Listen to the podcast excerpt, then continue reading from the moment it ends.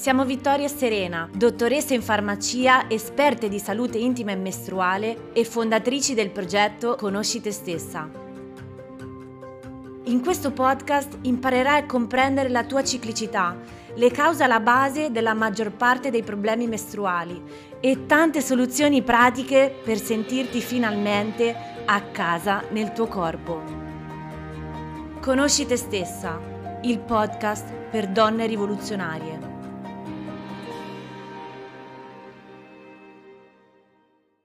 Eccoci qua, io sono Serena e benvenuta in questo nuovo episodio del podcast per donne rivoluzionarie. Oggi parleremo di una pianta, una pianta in realtà molto famosa, molto utilizzata soprattutto in Italia e che viene assunta secondo noi anche forse un po' troppo alla leggera alcune volte, però dalle proprietà davvero sorprendenti che appunto cercheremo di spiegare in questo episodio. Stiamo parlando dell'agno casto.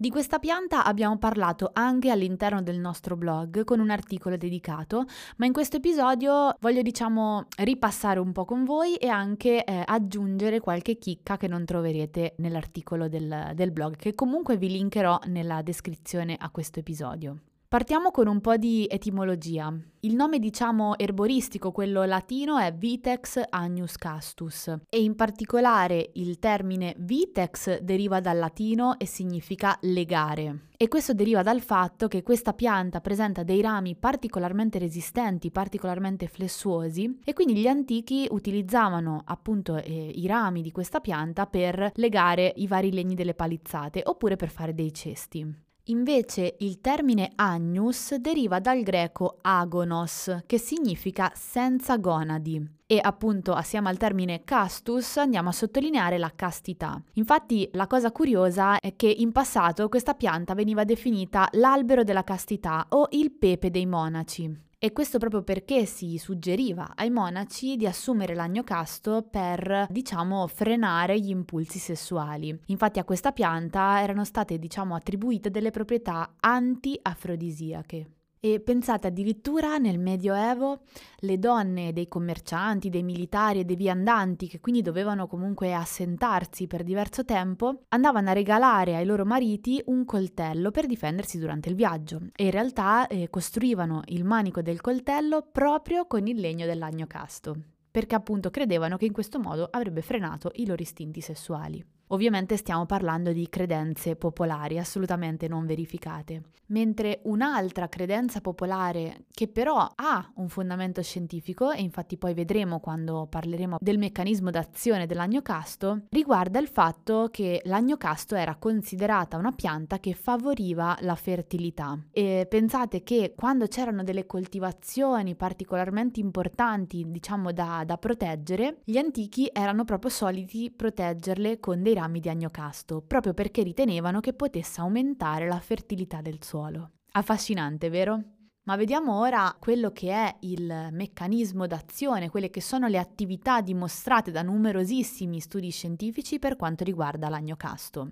Allora, primo tra tutti, l'agnocasto ha la capacità di inibire la secrezione di prolattina. Che cos'è la prolattina? La prolattina è l'ormone che in condizioni diciamo fisiologiche viene prodotto dopo il parto e stimola la produzione di latte mammario. Oltre a questo ha anche un effetto inibitorio sull'ovulazione, quindi impedisce di ovulare ed è questo il motivo per cui il ciclo mestruale in chi ha appena partorito e sta allattando tarda ad arrivare. Ok, so che magari in questo momento starei pensando cosa c'entra adesso la prolattina? Io non sono incinta, non sto allattando, a cosa mi serve l'agnocasto? Te lo spiego subito. In realtà eh, un po' di prolattina viene comunque prodotta anche in età fertile, anche se non siamo in gravidanza, anche se non stiamo allattando, però dovrebbe stare all'interno di determinati range. Purtroppo succede che in moltissimi casi si verifica la cosiddetta condizione di iperprolattinemia, cioè le donne producono un eccesso di questo ormone per vari motivi che magari poi vedremo e questo può creare dei disturbi collegati al ciclo mestruale. Innanzitutto può portare a un ritardo o a un'assenza di ovulazione e quindi portare a cicli irregolari o più lunghi o addirittura ad amenorrea. Infatti si è visto che il 40% delle donne che soffre di amenorrea, quindi totale assenza di ciclo mestruale, risulta avere alti livelli di prolattina. Non entro nel dettaglio perché all'interno dell'articolo del nostro blog, appunto di cui ti metto il link in descrizione, questo concetto è eh, ben spiegato. Ma come fa l'agnocasto a inibire la secrezione di prolattina? In realtà lo fa in maniera indiretta, cioè agisce legandosi ai recettori di un altro ormone che probabilmente avrai già sentito almeno una volta nella vita. Questo ormone si chiama dopamina. Per chi non lo sapesse, la dopamina è il cosiddetto ormone del piacere e della soddisfazione. Diciamo il nostro ormone preferito. E cosa c'entra la dopamina con la prolattina? In realtà la dopamina, tra tutti i vari compiti che ha, ha anche il compito proprio di ridurre la produzione di prolattina. Quindi più dopamina abbiamo all'interno del nostro corpo, meno prolattina produciamo. E questo la dice lunga sul motivo per cui tantissime donne presentano alti livelli di prolattina quando non dovrebbe essere così, quindi senza essere in gravidanza, senza stare allattando. Hai fatto 2 più 2? Esatto, lo stress. O meglio, più che stress, in questo caso parliamo proprio di mancanza di piacere nella vita, perché la dopamina è quell'ormone che viene prodotto quando ci divertiamo, quando proviamo piacere ed è l'ormone responsabile delle dipendenze, ad esempio da alcol, da droga, ma anche da dipendenze un po' più sottili, come ad esempio i social network. Infatti, ogni volta che ricevi una notifica sul cellulare, quella notifica a cui non puoi assolutamente resistere perché devi andare a vedere chi ti ha scritto, chi ti ha messo like, chi ti ha mandato una foto, un vocale, un messaggio, ecco, quello stimolo lì, quella notifica, determina una produzione di dopamina all'interno del tuo corpo e ti rende letteralmente dipendente dal dispositivo elettronico. Incredibile, vero? Quindi in generale se hai fatto delle analisi e la tua prolattina è risultata alta, ovviamente qui bisognerebbe fare un approfondimento e ne parliamo all'interno del nostro blog, ma in ogni caso affidati sempre al tuo medico. Tuttavia, in caso di livelli diciamo non eccessivamente alti, ma moderatamente alti di prolattina, molto probabilmente la causa principale è proprio questa mancanza di piacere nella vita. Quindi il primo consiglio che mi sento di darti è quello di tenere sotto controllo i tuoi livelli di stress e aggiungere una bella manciata di divertimento. Torniamo al nostro agnocasto, che cosa fa nella pratica? Questo si lega ai recettori di 2 della dopamina, amplificando gli effetti della dopamina in circolo e questa a sua volta determina un calo dei livelli di prolattina e di conseguenza una produzione di maggiori quantità del nostro ormone LH. Che cos'è l'ormone LH?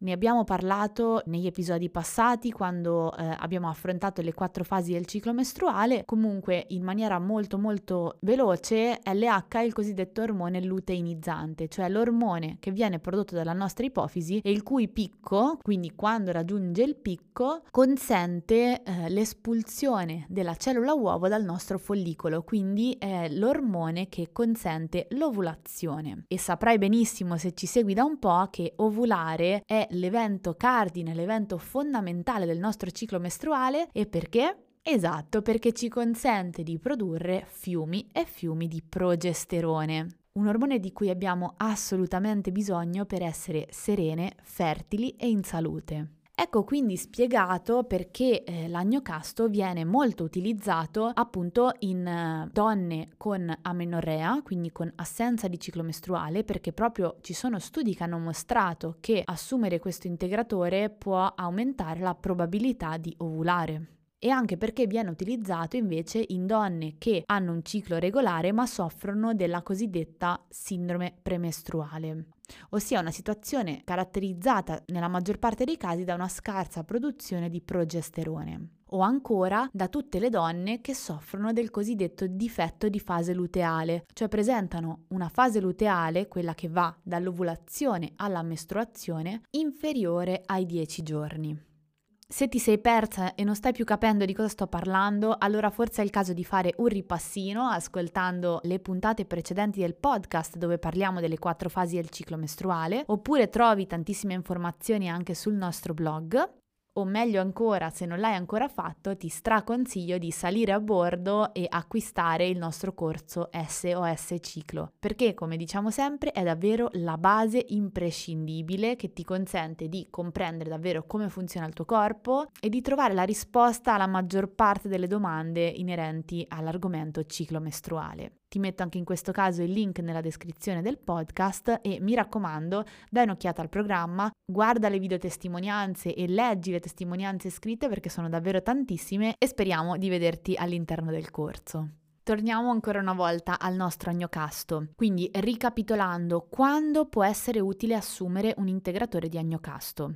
Sicuramente in caso di amenorrea collegata a iperprolattinemia, quindi prima di tutto io farei delle analisi del sangue misurando i valori di prolattina, che vi ricordo vanno misurati al mattino senza aver fatto alcun tipo di attività fisica, nemmeno quella sessuale. Ecco, prima di andare avanti qui ci tengo a insistere particolarmente su questo aspetto. Infatti se andate su qualsiasi eh, rivista scientifica o su PubMed e cercate Vitex agnus castus, potete vedere che ci sono dei veri e propri studi in cui l'azione dell'agnocasto è paragonata a quella della bromocriptina, ossia il farmaco che comunemente viene prescritto in caso di prolattina alta, che trovate sotto diversi nomi commerciali, ma comunque il principio attivo è sempre quello. E questo farmaco come tutti i farmaci non è esente da effetti collaterali. Quindi fare un tentativo con l'agnocasto e magari ripetere gli esami del sangue dopo 3-6 mesi di assunzione può davvero fare la differenza e consentirvi di evitare di assumere il farmaco. Ovviamente stiamo parlando di casi di iperprolattinemia lieve fino a moderata, non alta. In quel caso bisogna assolutamente escludere la presenza di un adenoma ipofisario, ma per questo vi rimando ovviamente all'opinione del vostro medico che saprà sicuramente consigliarvi al meglio. Quindi oltre alla menorrea con annessa iperprolattinemia potete utilizzare l'agnocasto in caso di sindrome premestruale ormonale. In caso di eh, dolore al seno, quindi mastalgia, soprattutto appunto nella fase luteale, anche questo è un segnale di carenza di progesterone, e anche nel caso in cui stiate cercando una gravidanza che magari non arriva. Questo perché ovviamente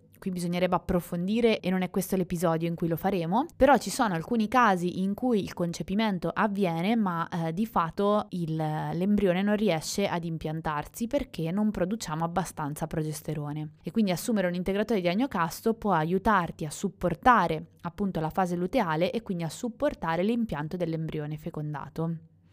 Veniamo ora alla parte importante, cioè quando sconsigliamo l'assunzione di questo integratore, perché non pensate che se si tratta di una pianta, di una erba medicinale, allora possiamo provarla tanto chi se ne frega. Non è così. Ci sono dei casi in cui l'assunzione di agnocasto può peggiorare la situazione e vediamo insieme quali sono.